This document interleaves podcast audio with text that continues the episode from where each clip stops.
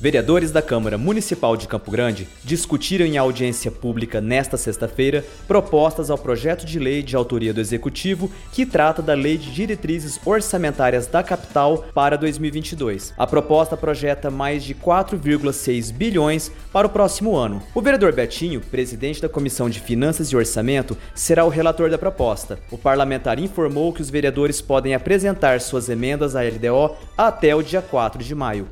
Foi muito produtivo porque nós temos grande parte dos vereadores né, de primeiro mandato, então isso vai fazer com que, obviamente, cada um quer colocar ali representando a sua categoria, os seus anseios. Então vai ser assim muito importante para que todos os setores né, sejam contemplados da melhor forma possível e que nós possamos, dentro do orçamento, mesmo enxuto, de fato atender aquilo que é prioridade para os moradores aqui da nossa querida Campo Grande. O debate contou com a participação da população pelo Facebook e canal no YouTube da Casa de Leis. Elton Davis, direto da Câmara Municipal de Campo Grande.